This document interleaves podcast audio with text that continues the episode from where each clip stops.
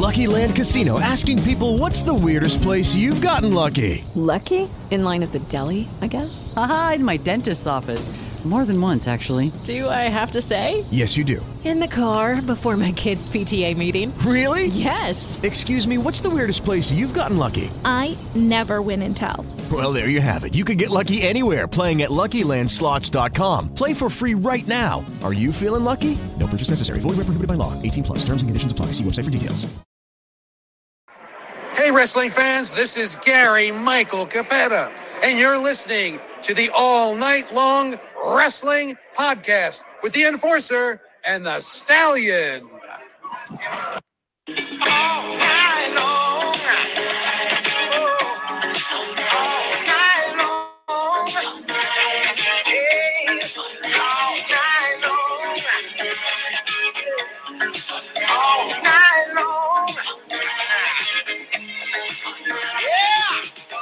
It's the All Night Long Wrestling Podcast with the Enforcer I believe they're called enforcers, Gordon. I sell women's shoes. and the Stallion. Stallion, baby! I am not what you would call a handsome man. I'll kick you in the nuts and you'll smile at me and like it. Oh, nice! Oh,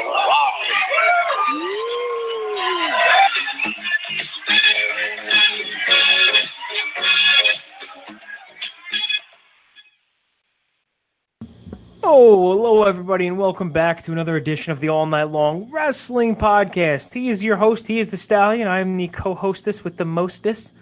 Oh, I'm a co-hostess now. That's a thing I just did. Uh, I'm the Enforcer, and we're back with yet another episode. Uh, this week, the big news everywhere is AEW. Everybody's talking all elite wrestling. I mean, we're talking news of TV deals, pay per views. Joe, it's a big, big week. I think Vinny K. McMahon is trembling in his boots. No, I'm just kidding. I doubt it. But a big, big week in wrestling, man. It gives us a lot to look forward to. It does. Do you think Vince McMahon even knows what AEW is yet? When do you think he's going to wake up and realize what's going on? I assume he thinks AEW is some sort of steak sauce. Mm. Do you think Ted? Do you think he believes Ted Turner now owns it? Do you think that's mostly?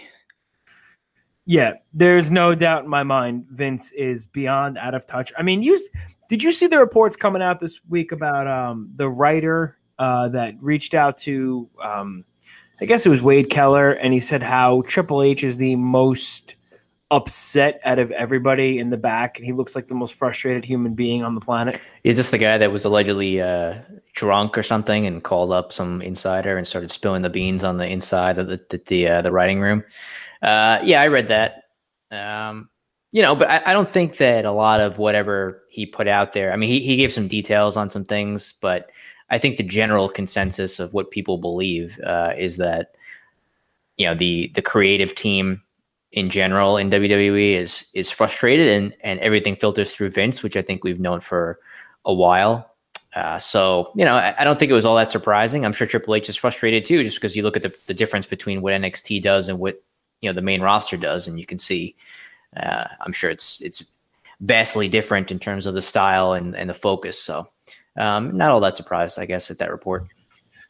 Yeah, I I would agree with you on that one. I'm. It's got to be Triple H is probably between a rock and a hard place. You see him liking all these tweets and then unliking him. That's been stuff going on. So I wonder how much of that is legit and how much of that he's just doing for um, entertainment purposes, if you will. But I think the biggest news is uh, TNT is back in the wrestling game, man.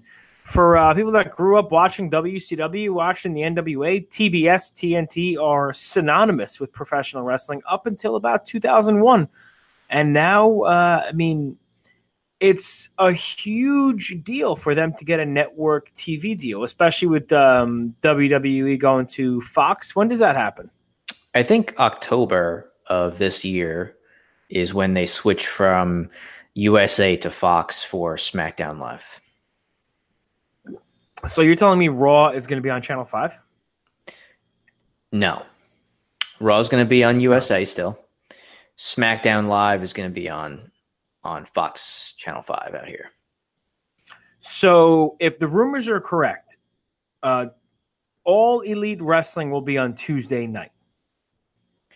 Yeah, that's the that's the rumor. I uh, they didn't give a specific from what I saw right uh, this week that was released. They didn't give a specific uh, day and time of when the show will air or the name of the show, but the speculation is that it would be Tuesday or maybe Wednesday. Um, you know, I, and I suppose, and again, they didn't give a start date, but I would imagine it'll be, you know, after SmackDown moves off Tuesdays, and then they can maybe put their own show on Tuesdays. I, that's just a that's a guess, but yeah. Yeah, the report I read said they weren't sure if uh, AEW was going to be on Tuesday or Wednesday. So, with if SmackDown goes to Wednesdays, like you said, what does that mean for NXT? Fridays. SmackDown's going to go to Fridays. So, um, I don't know. I mean, I don't know uh, that it should impact NXT. I'm sorry, Fridays. Yeah. yeah, unless they do something with NXT. I mean, I read some, you know, some things that they think people might think that um, with additional programming for WWE is going to be providing to the Fox Sports channels that maybe they'll air NXT on one of those. But you know, I don't know.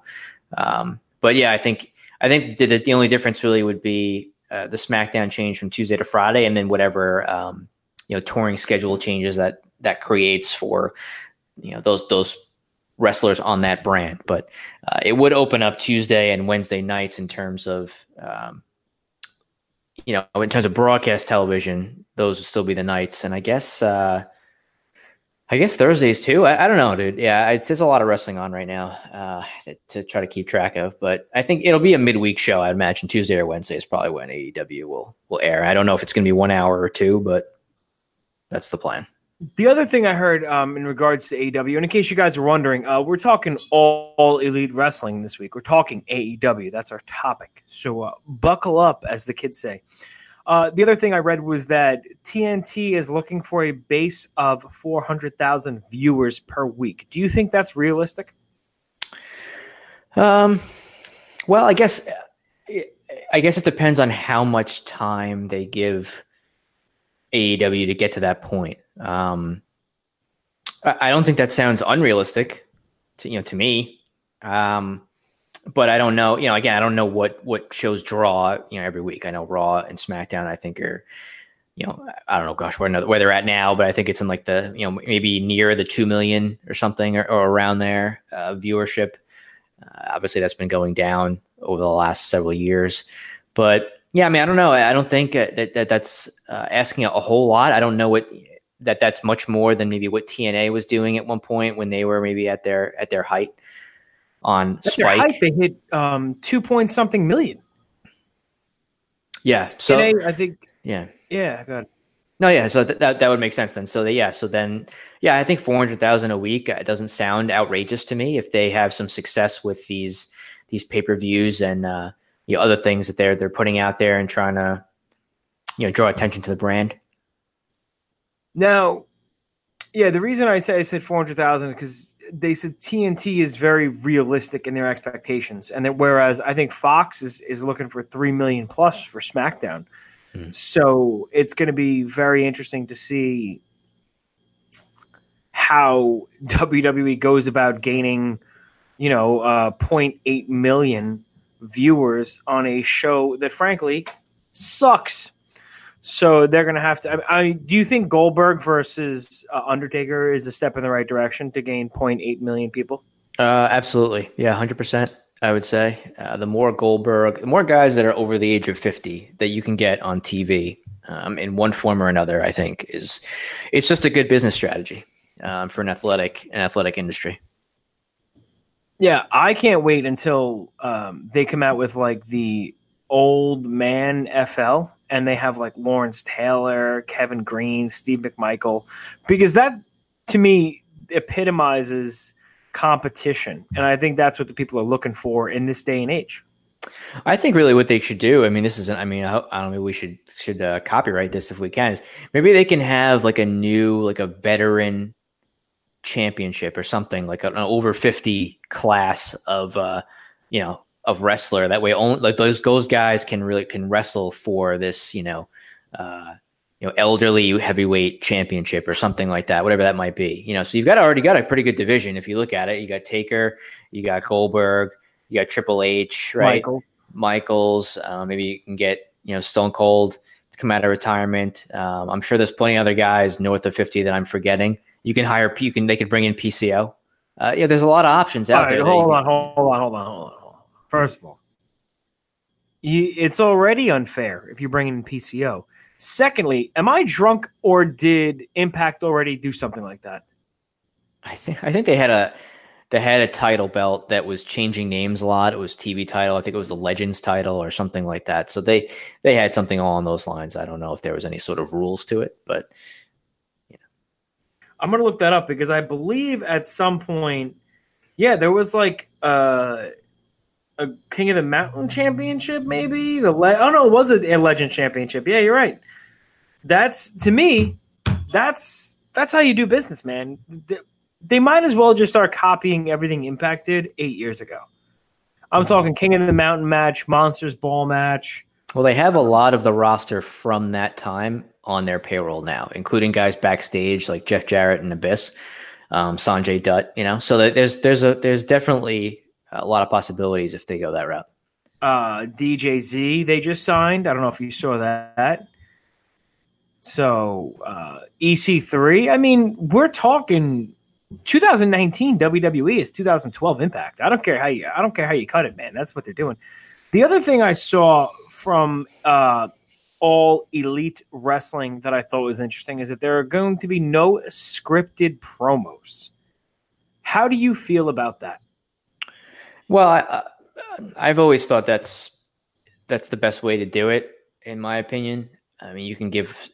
Look, I don't know how it works backstage. I just, you know, I've heard things, right? You, you maybe some guy has some bullet points or things of that nature, and goes out and cuts his own promo, and um, I think it does two things, right? It gives a more realistic view into the guy and the character, or you know, the the man or woman that's playing that character, and then and then two, you know, you get over on your own accord, right? I mean, if you can't cut promos and that's part of the wrestling business, then you know that, that's part of succeeding, right? So I think it's much better to to have that as a way to determine maybe who is good or not good at it versus having you know a team of writers that are scripting promos for people that are all sound very similar in a lot of ways and then you don't really get to differentiate between uh between guys so it's funny if you look at a guy like Jay Briscoe when he cuts a promo.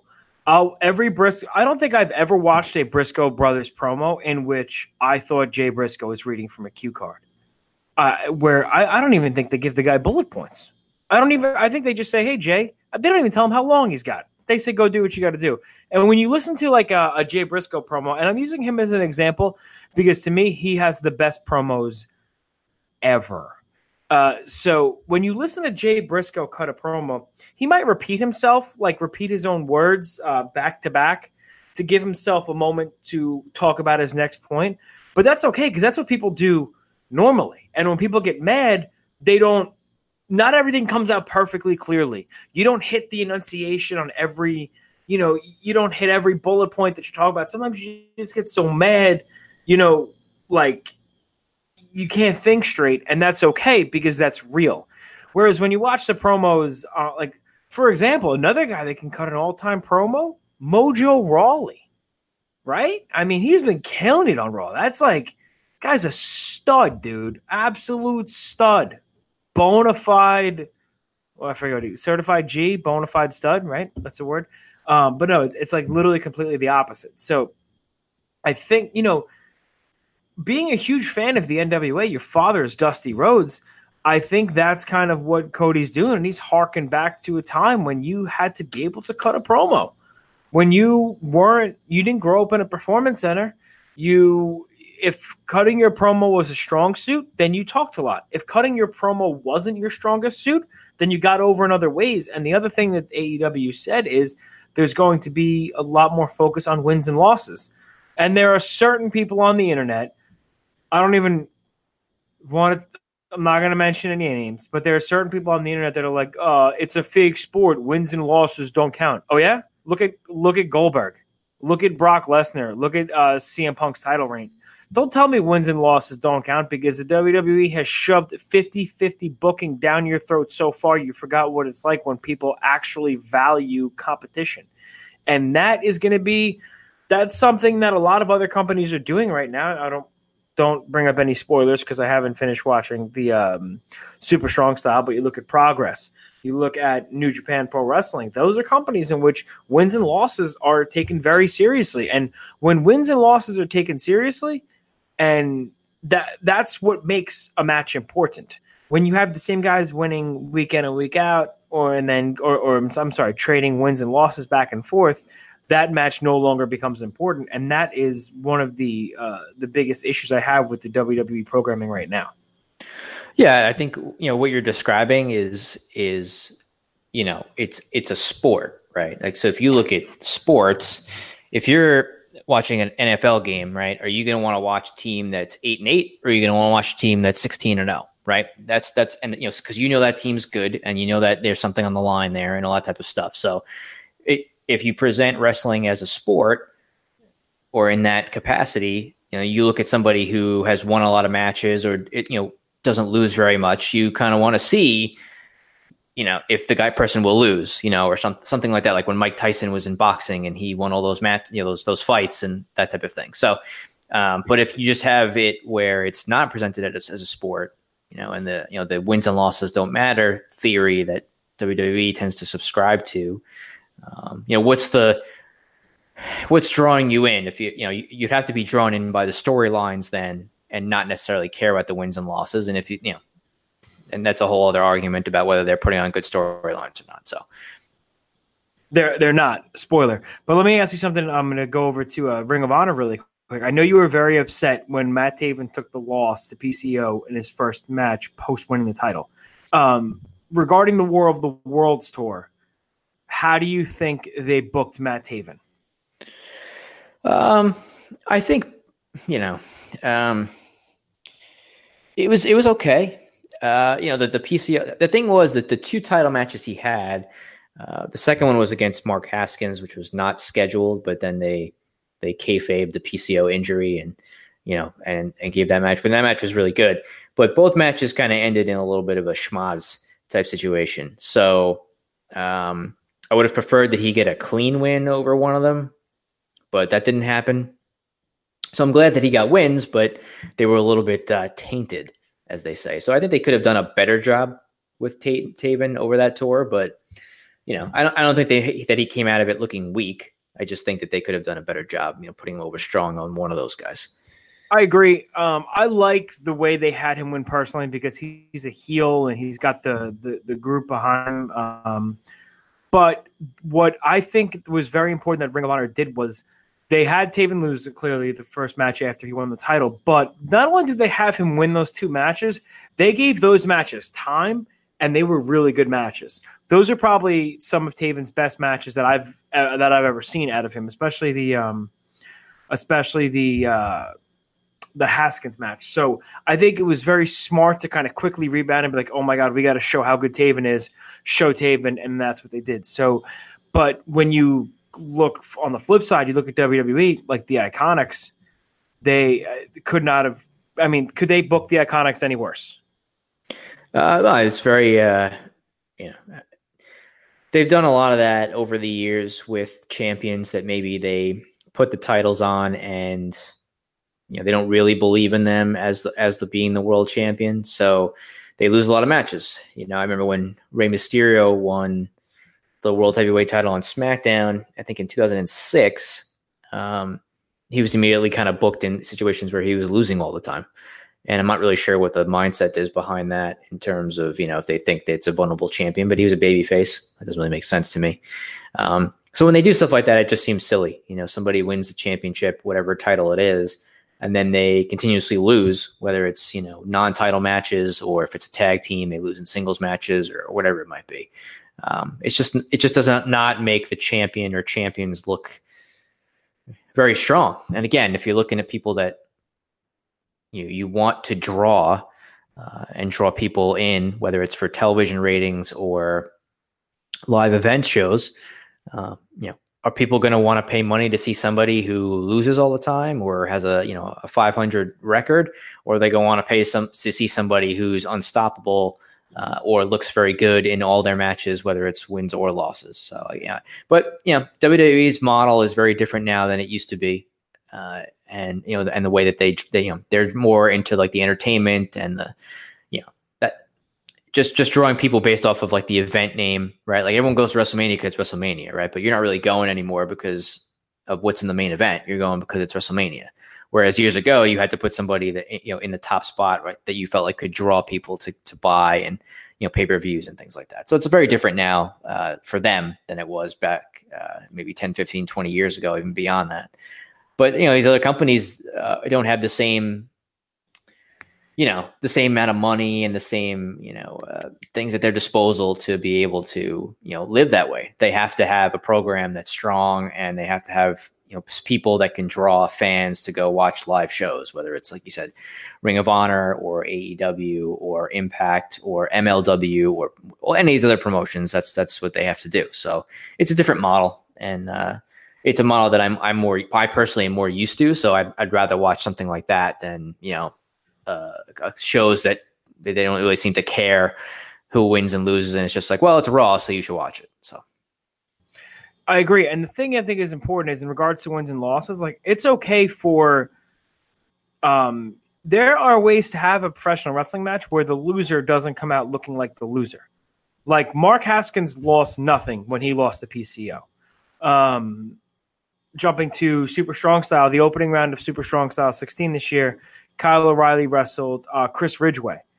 And it was a phenomenal match between two very, very, very good wrestlers good submission, back and forth match. Kyle O'Reilly won. Chris Ridgeway lost nothing by having a great competitive match that the fans appreciate, but they don't. It's they don't do that on Raw, and I can understand a lot of times they don't have the time, and they have some people that are just in like EC3, for example. I don't know if he's won a match on on Raw or SmackDown. So, I mean, he beat Dean Ambrose, right? That was about it. That's all I remember. Yeah, I, you know, I. But the thing is, the times that they do something like that, and the two that jump out to me that I can remember in the last year or so, were when they had gauntlet matches, and on Raw they had Rollins work for like an hour against Finn Balor. Uh, no, I, well, I think it was it was some sort of gauntlet where okay, um, they had right, right. you know match after match after match, and he ended up wrestling like two or three guys over the course of an hour and people were really in, you know, into you know cheering for Rollins after that. And then Kofi Kingston did it recently on SmackDown. That that whole thing where he replaced Mustafa Ali, and then he ended up going an hour and got all this respect, and that's catapulted him. So when you do stuff like that and you show these guys athleticism and put let them put on a performance like that, they start to get this you know momentum behind them. But a lot of times they don't seem to focus on things like that for most of the wrestlers they have. And that to me is why AEW exists. You know, that's why Cody is taking Cody and the Bucks are taking that model and they're going the other way. Or they're going to the old NWA model. They're going to the WCW model, which I mean, if they could stay in their lane, should benefit them greatly. However, if they could stay in their lane, who knows? I mean, but as far as the roster looks right now, as I pull it up, um, you've got some of the best wrestlers in the world, and if you take the top fifteen um, of let's say AEW and compare them to the top fifteen to WWE, it's going to be real close. I mean, off the top of my head, I mean Chris Jericho, Kenny Omega, the Bucks, Cody Rhodes, uh, SCU. Then you have the internet darling like uh, you know the Joey Janela. You have uh, Pac, you have guys that you know either were in WWE and decided to leave, or that never were in WWE and made it a name for themselves somewhere else. The Bucks have how how many millions of subscribers on YouTube? They have over a million on for BTE, I think. Um, or it's sustainable to ask fans to pay forty nine ninety nine for a pay per view every three months, Joe. Um, yeah, I mean, listen, people used to do it all the time, right? I mean, people, you know, fans used to pay that every month when WWE had shows every month. Yeah. Um, UFC, right, has charges or used to charge something similar when they were on pay per view. Seventy now. Yeah. So, so I think but I think, but obviously, you know, of the last couple of years with the you know, the WWE Network, uh, and then you know the Honor Club and, th- and New Japan World, you know, people are maybe used to not paying for pay per views. But I think if you do space it out enough, where it's you know a couple a year, you can you, know, you can convince people to buy them, especially if they could put on you know a strong television product that will draw people into buying it. Uh, maybe even some more casual fans and kind of try to draw them in. So it, I think if you do four a year or something like that, like that, that's sustainable to charge fifty dollars for each show, as, as, long as they're putting out stuff that people want to see. Yeah, I would agree with you. I mean, I, I think as long as you run the show um, like a sports show, and I'm sure they could do like network specials and stuff like that every once in a while, like on TNT or maybe even on TBS on a Saturday night, Sunday night, whatever it might be, a Clash of the Champions. I know Cody trademarked a bunch of uh, things that the WWE let slip in regards to trademarks. I think it's completely feasible. And everybody's bitching and like, oh my god, fifty dollars, fifty dollars, bro. You paid like you you up until the network, which is what four years old now, maybe five. Yeah, I think it was like 2013 or something that it came out. 2014. Okay, so five like or six years. You know, you paid. Uh, thir- how much pay per views? Forty bucks? I don't even remember. Pay per views back then. Yeah. Um, gosh, I don't know. I mean, I think it was like forty or fifty dollars at least, you know, per pay per view. And then there was a period of time where they used to have more than one pay per view a month, right? So it was like I think sixteen in a year, and so yeah. people used to shell out a lot of. The people that used to watch every show would shell out a lot of money uh, for those for those shows. So you know, again, I, I don't mind paying you know fifty dollars or whatever it is if it's four shows a year that are like that. Um, if yeah. they're going to start doing it monthly and you're going to ask for that, that's that's that's a little tough. But you know, I think hopefully these guys seem like they're smart enough to know, you know, not to oversaturate things, especially at the beginning. You want to make it fan friendly, um, you know, and not put too much of a burden on people having to, you know, watch all these shows and pay all this money. If you get the TV shows out there and you can get an audience from there, then you can work on adding more pay per views. I think, but you know, four a year isn't that doesn't seem that bad. It's two hundred dollars a year. You watch it with a friend. It's hundred dollars. Like you know, but you also have to realize. I'm not saying you're you're helping small business. You're you're. It's a little bit different. I mean, in WWE, you're feeding the machine. If you want to be in the ground floor of something like AEW, you're helping these guys. You really start out. And but the other thing I think that's going to be different is you're going to see a lot more actually wrestling product on their TV show than you would on a Raw or SmackDown. You'll probably get more time in match wise in their weekly television than you will on Raw and, in ring than you will on Raw and SmackDown together. And I, I think that could be a good strategy for them. And I just think with the names that they have, they, they already have a pretty deep talent pool. I think it's like 57, 58 uh, wrestlers signed. I don't think the same wrestlers are going to be used every single week to the point where it's going to be very stale. Like when if you see uh, a Pac or a Neville wrestle or, or Hangman Page wrestle, you're probably not going to see them wrestle every single week, and I think that's okay. Um, it's going to be more exposure to them than they have right now currently, but I think when the Young Bucks wrestle, it's going to mean something. When Cody wrestles, it'll mean something. When Kenny Omega wrestles, it'll mean something. And maybe if that means you know not not back to the Hogan era where he shows up on TV, you know, just to promote the pay per view, but you know, it's gonna it's not gonna be an oversaturation of the people you love, and I think that it's okay because a lot of those guys can still work those indie dates. So as long as they don't oversaturate the market, they kind of stay in their lane. They don't overcharge pay per views. They don't have too many reviews, and they put on a good product week to week. Um, I'm gonna tune in, and I'm excited to see uh, Double or Nothing. I'm, I, I, you know, we were talking about it. It's next week already, which is crazy. So I'm excited for Double or Nothing. The show looks good. I'm gonna we're gonna pay the fifty dollars, and uh, hopefully we get our money's worth. Yeah, I mean, I think that you know, everything you hear coming out of that that camp, you know, from guys like Jericho and uh, you know the Bucks and Cody and Jim Ross too. You know that they they want to make sure that they hit a home run with that show. So you know, we'll see if they do, but I, am sure that they're going to make every effort that they possibly can to make that show a memorable one whether it's match quality or maybe some surprises or whatever it might be, so that people will continue to talk and, and hopefully talk more about their product and uh, you know the upcoming television show launch in the fall. I also think that the Bucks and Cody, Jerry Lynn, and all the Billy uh, Billy Gunn, I think those guys are far more in tune with what wrestling fans want, not what sports entertainment fans want, but with more what wrestling fans want than Vince McMahon is.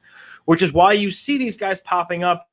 You see Kenny Omega and Cody Rhodes popping up at a, an indie show that has 300 people there. You see the Bucks popping up and stuff like that. I think what's lacking, we've talked about it before, is excitement. I love surprises um, in wrestling shows like that because it makes you want to tune in week after week after week. And these guys they know that they have a handle on that, and that's one of the reasons why I'm not going to miss a show.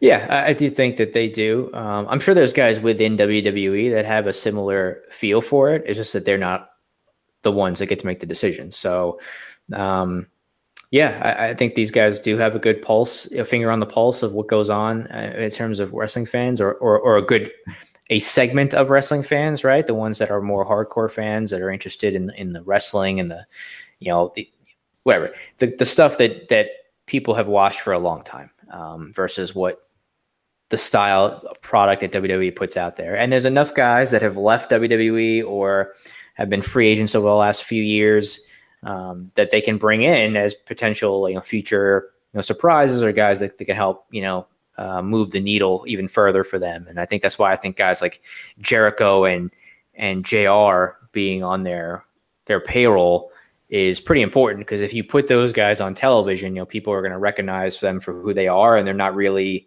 you know, damaged names or figures, right? They're they're respected uh, wrestlers and or you know personalities in the wrestling industry.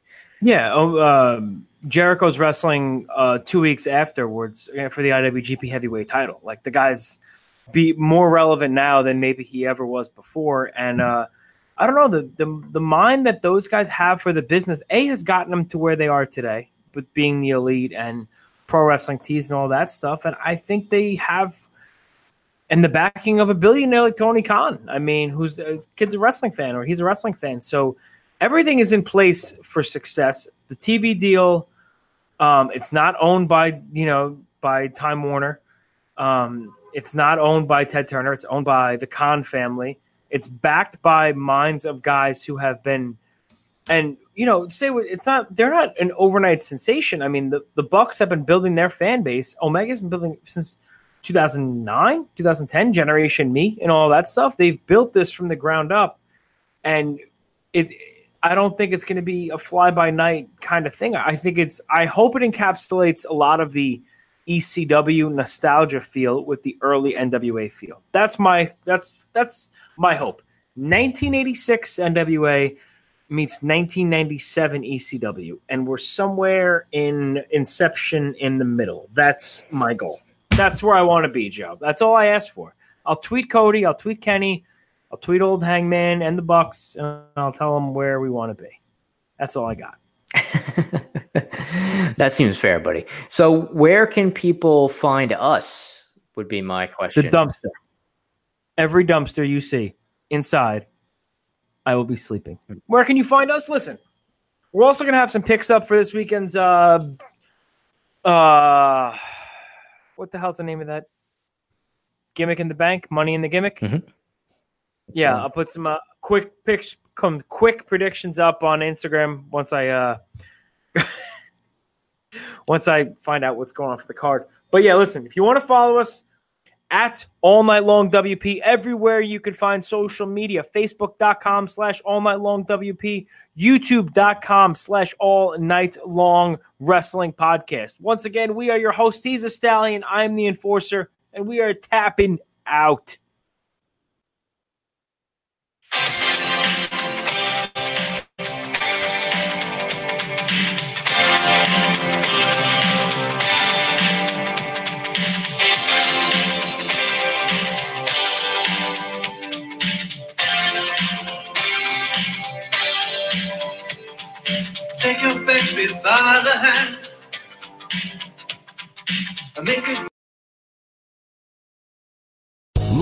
Casino asking people what's the weirdest place you've gotten lucky? Lucky? In line at the deli, I guess? Aha, in my dentist's office.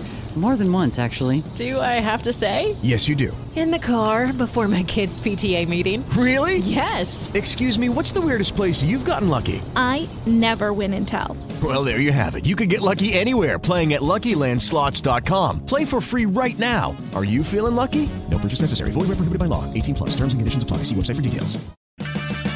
Purchase new wiper blades from O'Reilly Auto Parts today and we'll install them for free. See better and drive safer with O'Reilly Auto Parts. Oh, oh, oh, O'Reilly Auto Parts.